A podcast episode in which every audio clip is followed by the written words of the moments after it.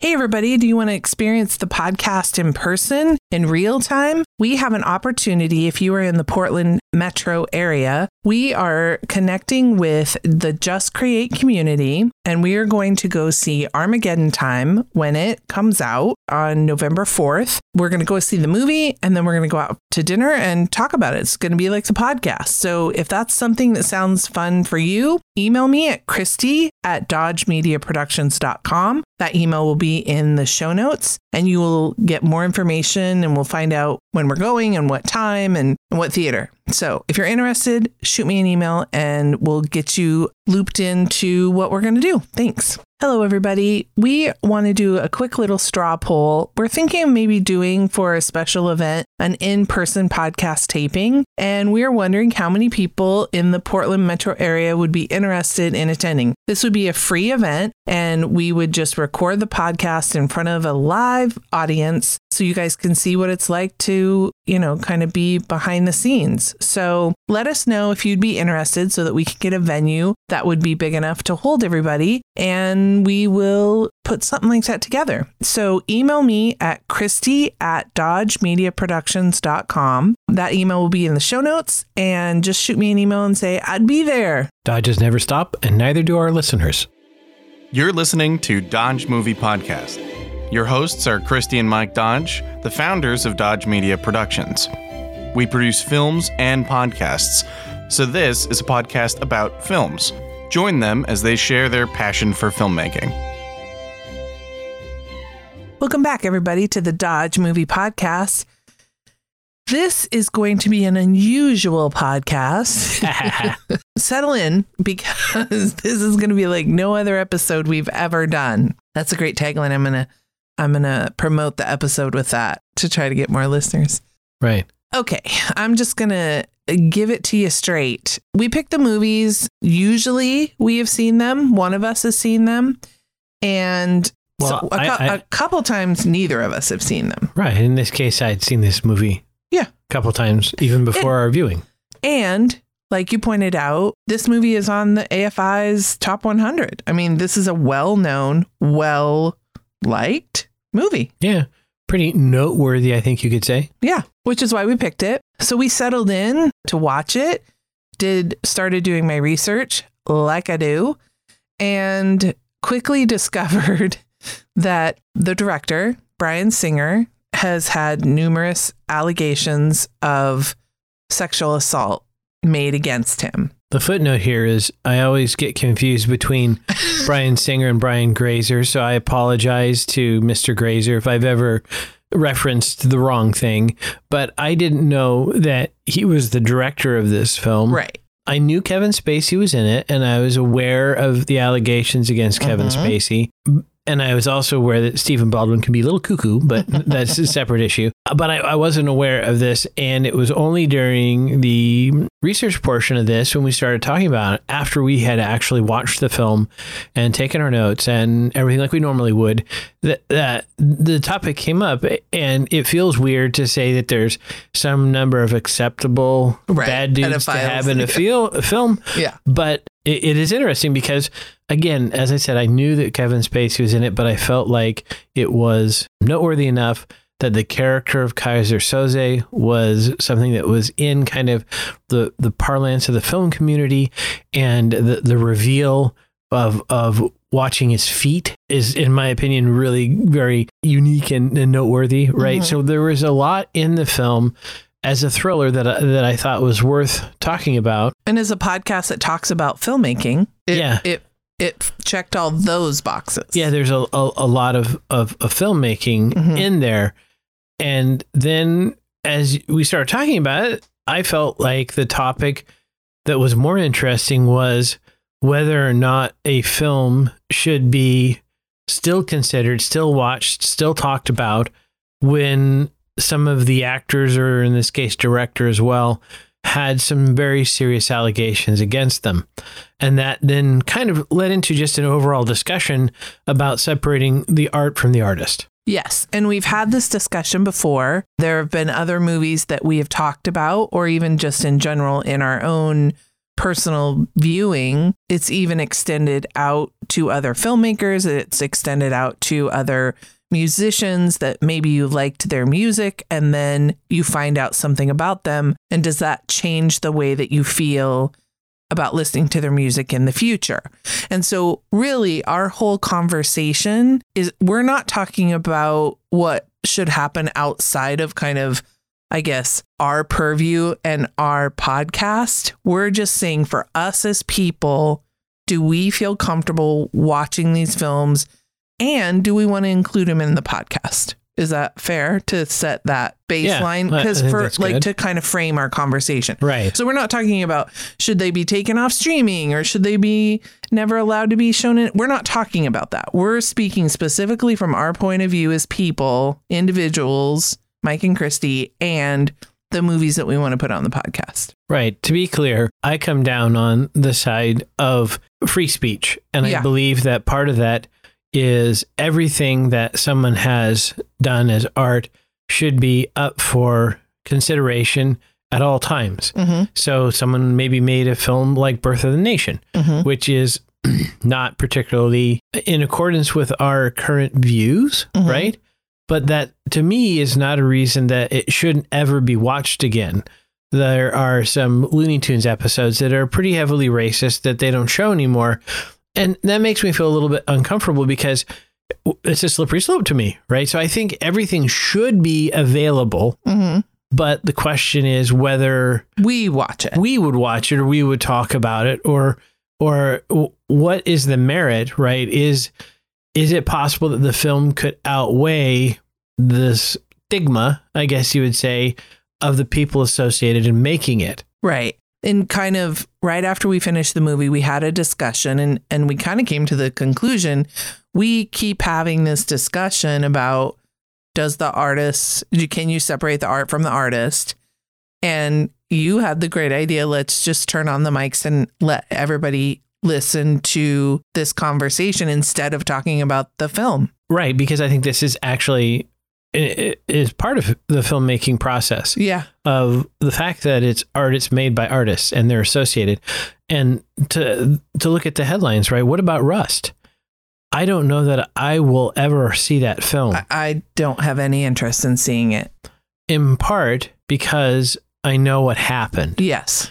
and that to me is hard to get past. I can't set that to the side. And that's why in our discussion i did mention the concept of that's why i don't want to know anything about the actors because there's the risk that there will be something in there that will affect it and i brought up my own eccentricity hypocrisy whatever we want to call it i don't like tom cruise because of his stance on mental health Mm-hmm. I think that's ignorant and hurtful.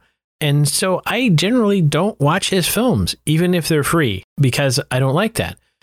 However, I was willing to watch this movie that had Kevin Spacey in it Mm-hmm. before I even knew the director was involved, who has done well, eh, pretty bad stuff too, Yeah. as far as eh, allegations go. And I recognize that's not necessarily fair.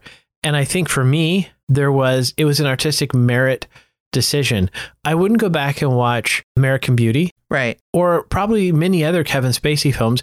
This film got an exception for me, I think, because I felt like it was so noteworthy. Yeah. That much like Birth of a Nation, that okay, I'll, I'll I'll try to set aside that other part and just focus on the film because it's part of the visual language, the landscape of filmmaking. Yeah.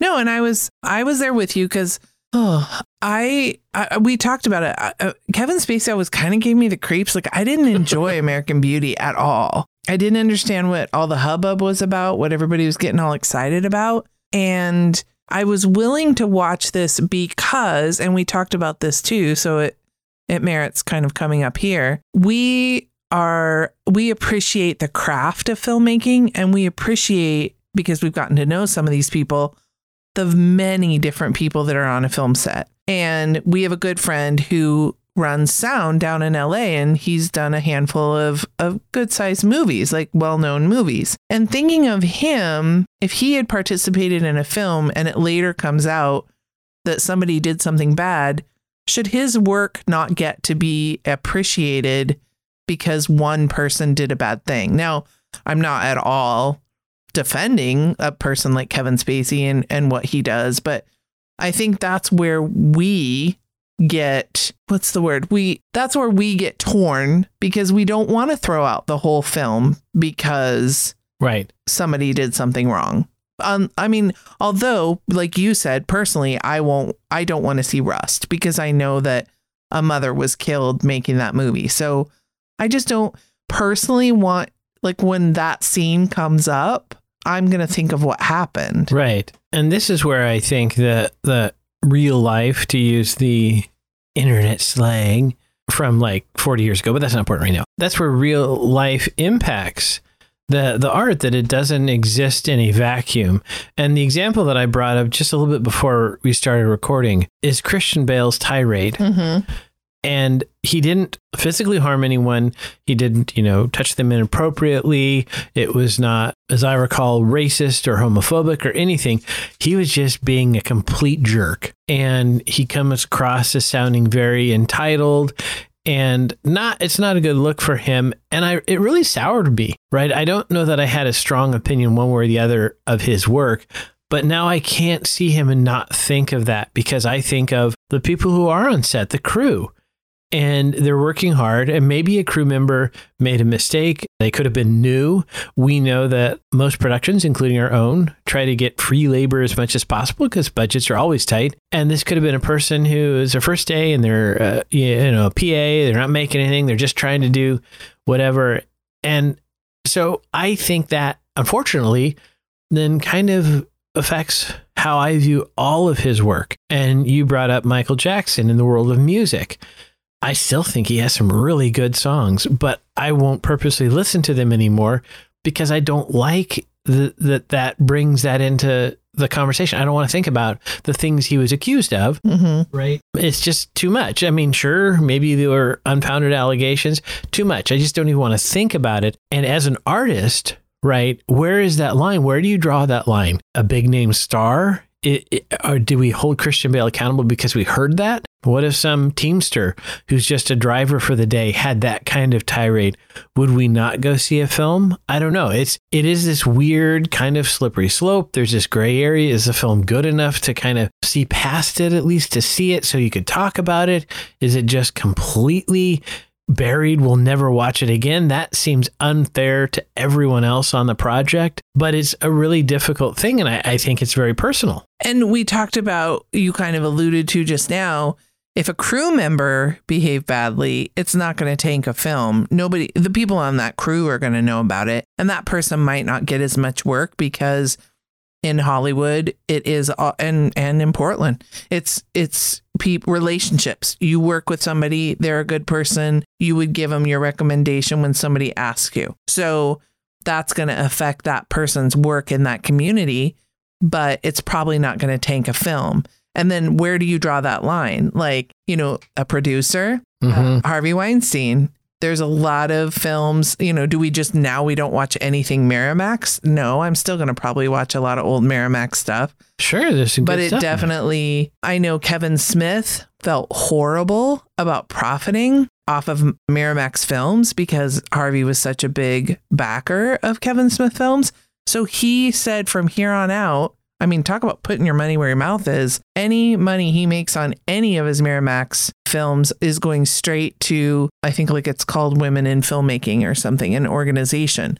So where do we draw that line? Because mm-hmm. generally, mm-hmm. right now, it's if it's the main star does something wrong, either their part gets recast and they do reshoots, or I don't know if a film has been not. Uh, I feel like I, there's one that I'm not remembering that wasn't that just they just said we're just never going to air this. So recently, I read that Matthew McConaughey pulled out of a film because the person it was based on, supposedly true story, something came up in, in the background research and uh, Mateo was not comfortable being associated with that.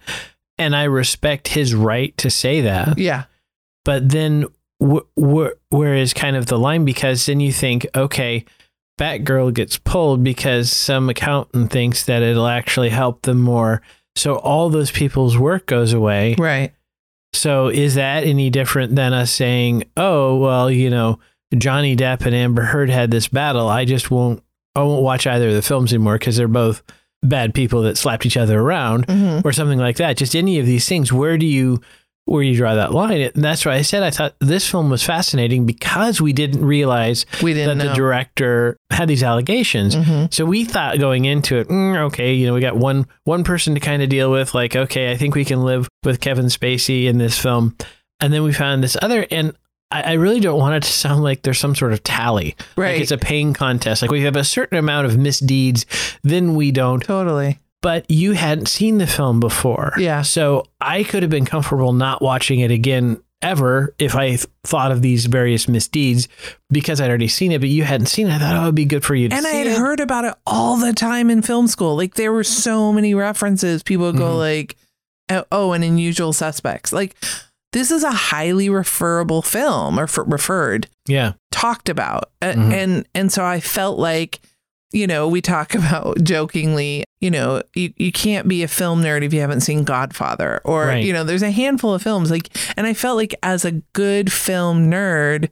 I needed to see this. And so I was willing to overlook, like you said, we were willing to kind of overlook because when this film was made, when you saw this film the first time, Right. you didn't know about None of that stuff. now, not saying he wasn't doing those things, but we Right. had no consciousness of it. And now that we did have a consciousness, we were like, okay, but it kind of got an asterisk. Like, we're going to listen to it anyway. But then I Or started watch it. asking the question about how far do we take this? Right. Because famously, uh, pretty sure it was Kevin Hart got unhosted for the Oscars, I think it was, because of something he had tweeted years ago. Somebody ran across and dragged it up, and then that was it. He was out. So Orson Welles, maybe he wasn't the nicest guy. Right. What if we find out that he kicked his puppy when he was a child? Do we hold that against him?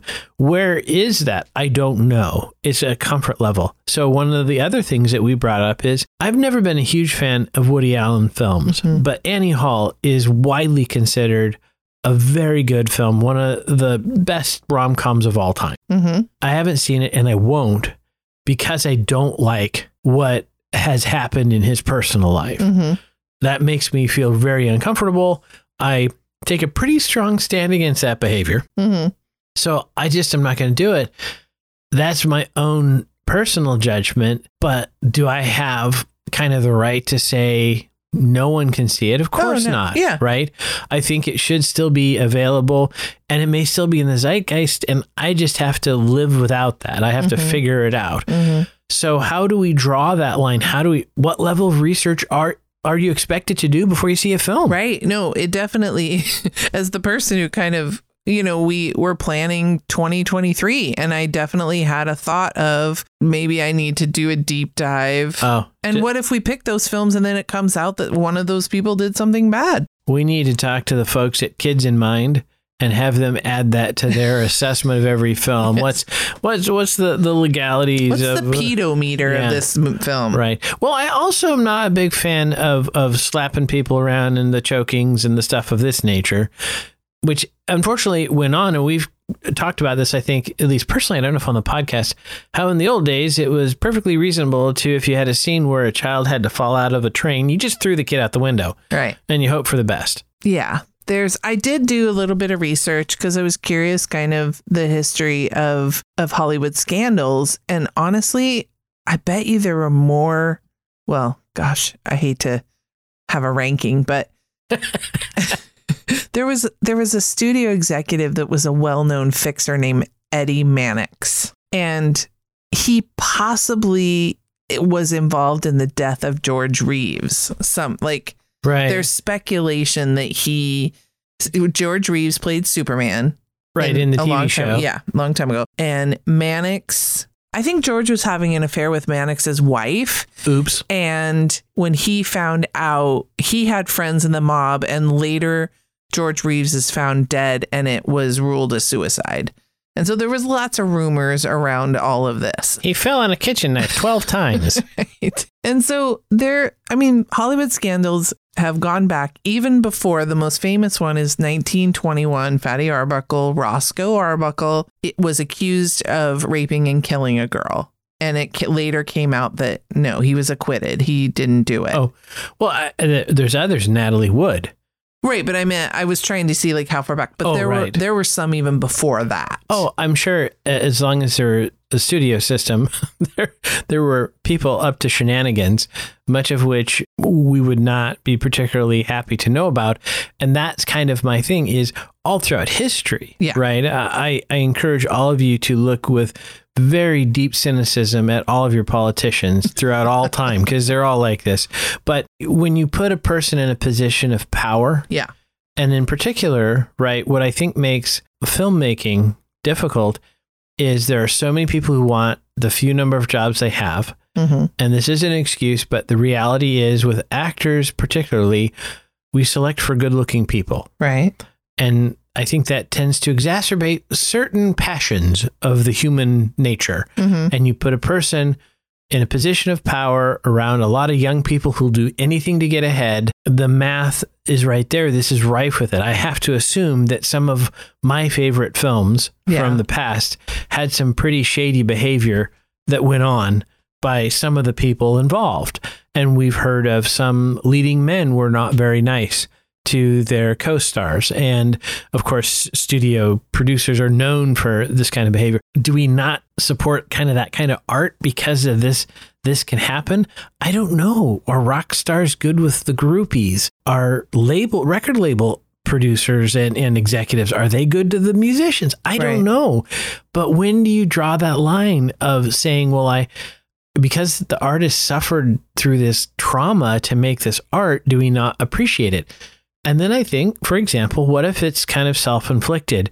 And I'm referring to Metallica's Black Album. In the documentary, there's a lot of tension in the band, just Mhm. between the band members. The producer was fine, it was the band members. So, as a human, I feel bad for them to have gone through that angst and that fighting and that tension, but the album was their best. So I don't necessarily believe you need to have mental illness or trauma to make good art, but do you throw the art out because there was trauma involved? Right. Right. Well, just look at, I mean, as I was doing research, there were a ton, and I can't even begin to list them all, of celebrities whose lives were deeply impacted and their art by drug abuse. And, you know, some of it maybe we didn't know at the time. Judy Garland, I'll say, Right. because I think at the time that, Yeah, you know, that we wasn't widely well, you know, well known. But now, can I, I actually, I think I can watch Wizard of Oz without thinking of poor Judy later in life, Right. but it probably does kind of come up when you think about her life in total and her family and what she went through. oh, we talked about in White Christmas. I think her name was Vera, the the Oh, the, sister, Yeah, her, her anorexia, right. which was I, I think a part of of being in the studio system, but we saw it on screen and we had a concern. I think every year we watch it. We still watch it because it's so much a part of our Christmas tradition. But I think every single year you go, man, that girl needs a sandwich. I mean, it's just painful to look at her and to know that she there is some deep pain beyond, behind right. that appearance. Yes. And with all of this art, do you factor that in or not? Or how do you? That to me was the part that was interesting. And I hope the listeners enjoy this discussion and maybe it's thought provoking. And Right. certainly feel free to contact us. Just call the number, or send us email or whatever with your opinions. But what is our obligation as the consumers of the art? Do we have a, an obligation to boycott something? So the, the example is Rust. To my knowledge, the incident on set was an accident of negligence. I think people are still culpable, but I don't believe it was malicious. The incident with uh, the the poor woman on the train tracks a number Oh, of years uh-huh. ago in the Gregg Allman biopic, that was negligence and perhaps one might say incompetence, but it was not malice. But let us say that we knew that on a film someone was actively mean or evil to another person, are, do we have an obligation to say no? We're not going to see that at all. We're going to shun them. Right. I don't know. It seems an interesting conversation topic. What is that? When you mentioned the the woman on the railroad tracks, what's the movie with the helicopter where people died? That was, I think, Twilight Zone, right? Vic Morrow. So wasn't that a case of somebody being negligent? I believe yes, it was negligence with the where they put the the, the special effects charges and stuff. If I And recall so correctly, I I probably would still watch th- that movie. Even I have. Knowing, I did see it after I knew what had happened. I, I did watch it. And so, does it kind of make you pause? Like, oh, this, Yeah. Like, especially when you get to that scene with the helicopter and the kids, Right. And you're like, oh crap, somebody died right here. Yeah. That but I, I don't think I would now because it'd be too hard to get past it. But when I was younger, I think, you know, your your you knew. approach. Yeah, because it was in the it was in the news. It, Right. it came out before the film came out, I believe, that there was this tragic accident. Right.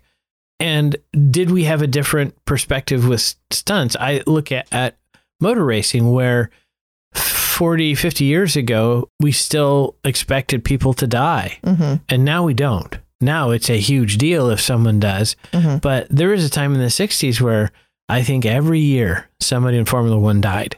Mm. It was just that dangerous. And uh, was that a, you know, again, 40 years ago when the Twilight Zone movie was made, were we more cavalier as a society toward the risks of filmmaking? And I think it's better now that we have a zero deaths policy is expected on films. But then I think of, okay, other parts of the world that maybe have a different culture. And so, for example, Hong Kong martial arts films, they use a lot more physical contact to make the fight scenes look real. Everybody knows this going in, but then as a person, do I have an obligation to not support that, knowing that they're really going to hit that guy? Yeah, I was just gonna say, what is the audience's culpability in what is going on if Right. if you know about it beforehand? Okay, so I'm going to take this to kind of maybe an absurd extreme, but Last Tango in Paris, the actress who had that scene with Marlon Brando says it was not consensual. So should I Is that the one where the director told him to go a little bit too far? I think that Is- was the story, uh, or at least maybe that's his excuse. But mm, that's really tough because not only is that a violation, but it's recorded on film. and now we're watching it. If Right. how can we we are two tenderhearted people, I guess, that have trouble once you know a thing Right. Oh, to consume that. now I might sound like an idiot here, but I have a hard time watching old timey westerns now that I know that they actually did break the horse's legs on those. I always hated watching Stunts. westerns with the horses when they would go Yeah. down because I would just, as a little kid, I would go, "How are the horses not getting hurt?" I never, well, I the, hated watching. the answer that. is they did get hurt and then they killed them. ugh, And it really bumps me that once I learned that, I had a hard time. I loved those old timey westerns, yeah, but leave the horses alone and the dogs. Don't ever mess with a dog or I'm done. yeah, But that's, uh, you know, that's a weird thing to say that we have to have some sort of, you know, like the ASPCA at the end of the film says no animals are harmed. Mhm. We need to have somebody else who vets the production process to say the individuals involved in here are decent human beings. I mean, it'd be nice if that was a given. But as I talked about, I think there are some factors at play, at least in filmmaking, that lets bad dudes get away with stuff sometimes. right. And we're not necessarily talking about this, but as you were talking about some governing body, I started to think, but taken to its its crazy, con, you Sure, know, conclu- extreme. extreme. What about uh, all the actors who dramatically lose a ton of weight? They're harming themselves. So now we can't put that on the end of the film because Tom Hanks, Matt Damon, Christian Bale, Right. they all harmed their bodies permanently for the sake of the art. Now, I think if you ask them, they all three of those guys would say they did it willingly. right. An actress or an actor who is playing a serial killer.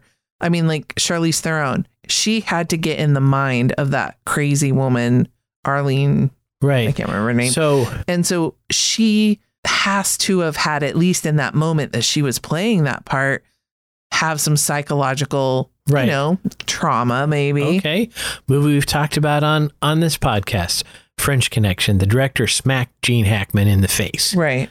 That is an assault. Yeah. And do I not watch French Connection because of it? No. And I'll be honest, I Well, kind of partially because Gene kind of, I think he said, I, well, I don't think he was happy he did it. but he's okay now. Yeah.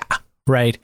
And and it, it's I would expect although Mr. Hackman is a bit older now, but he would probably say if you did it again, I'd punch you back kind of thing. Yeah, I think he would. Um, so it, it felt like that was more in the c- category of oh I can't believe the things we did in in, in the seventies to make films. but that's why I said this is to me was such a fascinating topic because it's Mhm. so nuanced. There's It's so many so different parts of it. And you mentioned governing body, and so then I was thinking, of course, SAG, and I was having Right. a conversation just yesterday with a, a friend. Hopefully, he's listening to this podcast about unions, and I said. I am generally not the biggest fan of unions because I grew up with people who had to join the unions and had stories of graft and corruption and laziness and all those. I never heard a good story out of my family of origin about unions.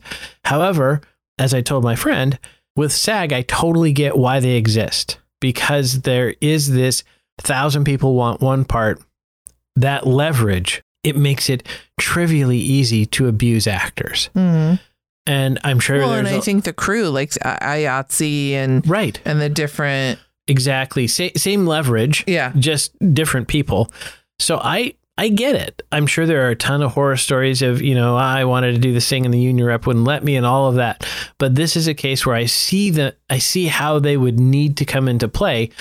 But I don't think SAG is necessarily the, the person that does that. Is that the DGA or the PGA? Are there industry groups that could say, we're going to police ourselves? So I'm thinking, speaking of police, like the Internal Affairs Division, should there be, instead of the dopey ratings board that says it's PG 13, should we as an industry have an internal watchdog group that says we're going to rat out these people first hmm before before the Inquirer gets a hold of this or TMZ?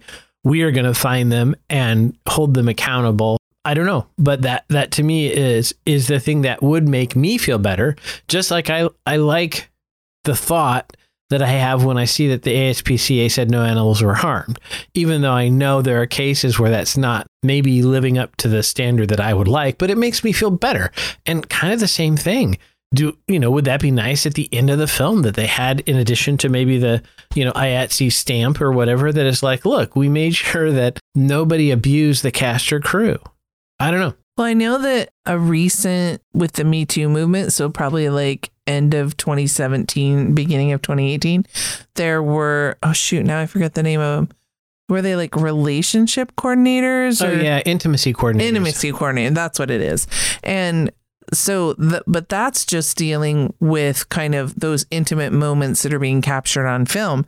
We're not really. That's not looking at how is this gaffer being treated on set or how is this sound you know is the mic person is the sound recordist being respectful to all cast members not just you know the a players but when they mic up you know Right. the I was thinking if you look at professional sports, both pro football and international level rugby, they have an impartial doctor on site to assess head injuries because they know that they can't trust the teams to police themselves because the incentive for sending a player back out there while injured is too high.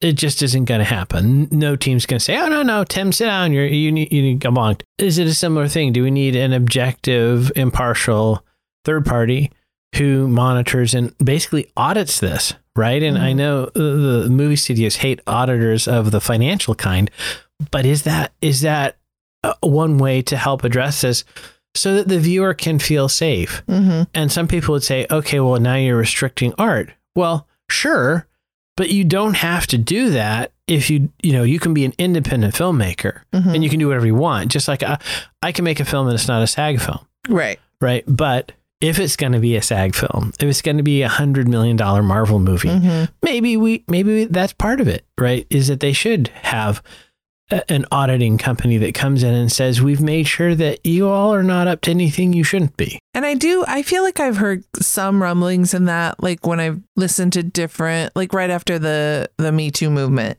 and a lot of the actresses were putting together. There was the Times Up group too, that they were kind of trying to call out, you know, or ha- tried. They were trying to come up with some sort of, I thought, a reporting program, kind of where people, if they felt they had been harmed on set, that they could report it and it would be investigated. I don't know. But it's interesting because when you you brought up the Me Too movement, that a lot of those actresses and you know actors too. We talked about Terry Crews and Mhm. and uh, Brendan Fraser. Everyone knew, like in town. Yes. Oh yeah, so and so. Don't don't go to his hotel room Yes. or don't take this meeting.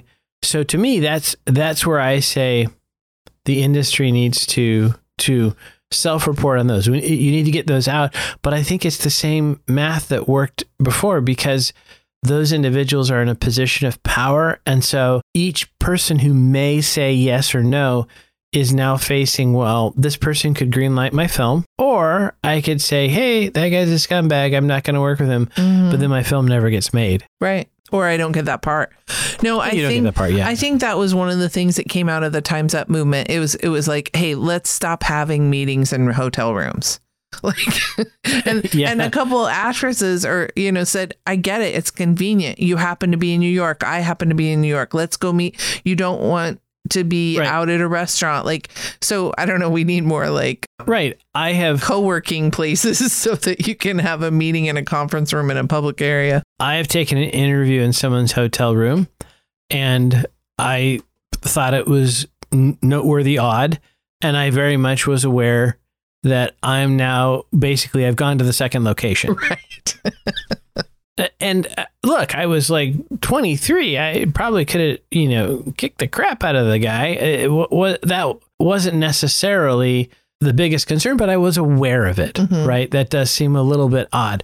And when we talk about in other parts where you have, let's say you're going to fire an employee at your business, you have someone else there as a witness so that it's not he said, she said kind of thing Mhm. Right?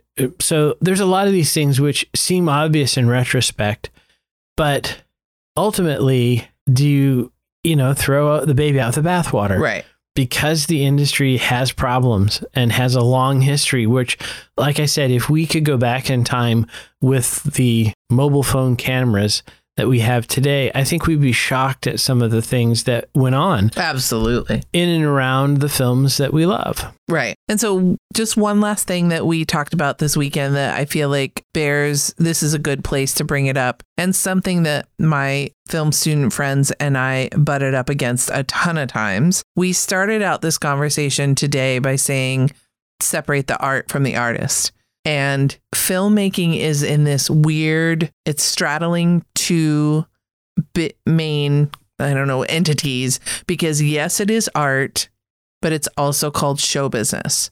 And so, one of the things that we talked about is that you can have a film that a corporation, a studio, has put up money, they've created a product, the film, and if there's something wrong with it, now they have, meaning like somebody was caught misbehaving badly, they have to decide are we just going to scrap this entire product? Or do we try to recast, reshoot, digitally alter so that we can put this film out so that we can recoup some of our investment? And as artists, a lot of us hated, you know, when our professors would remind us it's show business. This is a business. Ultimately, like nobody gives a crap about your art. Right. and none of us wanted to hear that. It's about butts in seats. yeah, The example I gave when this topic came up was Mel Gibson. right. So he said some mean things to some lady cop when he was drunk. And, And, also an entire race. Well, and I was going to bring up, Oh, sorry. and he, he's notoriously anti Semitic. yes. That is a problem for me, Mm-hmm. right? I Mhm. like the Jews. I don't like people who hate the Jews. The Jews. So that's a problem for me. But the studio puts out the movie with him and that beaver or whatever it was.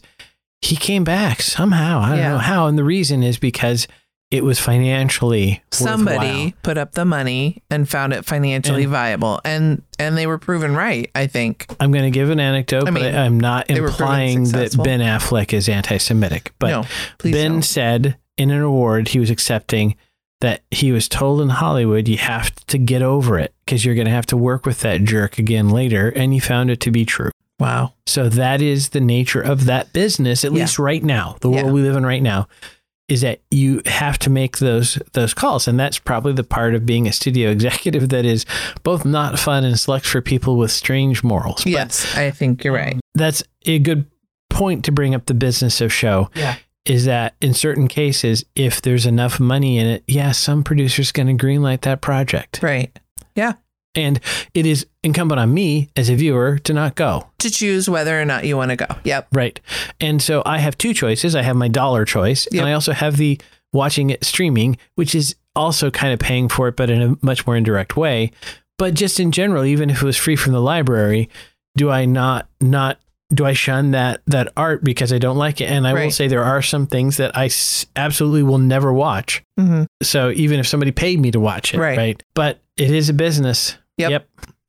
Okay. So I guess ultimately we both feel that it's up to in each individual person to decide. And that's why I just wanted to frame this conversation.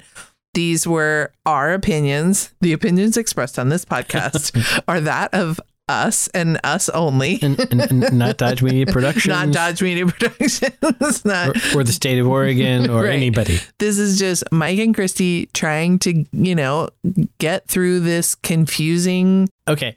Now, there may be a listener who actually thought this is like an interesting topic. And if you would like to continue further, please reach out. I'm happy to continue Right. talking. And so we're going to, next week, we're going to go back to our old format and we're going to be talking about bromance movies in the month of November. But we just felt that maybe let's just give the audience what happens, you know, uh, sectional as we debate, kind of friendly debate these kind of topics. And so let us know what you think. Give us a call, 971 245 4148.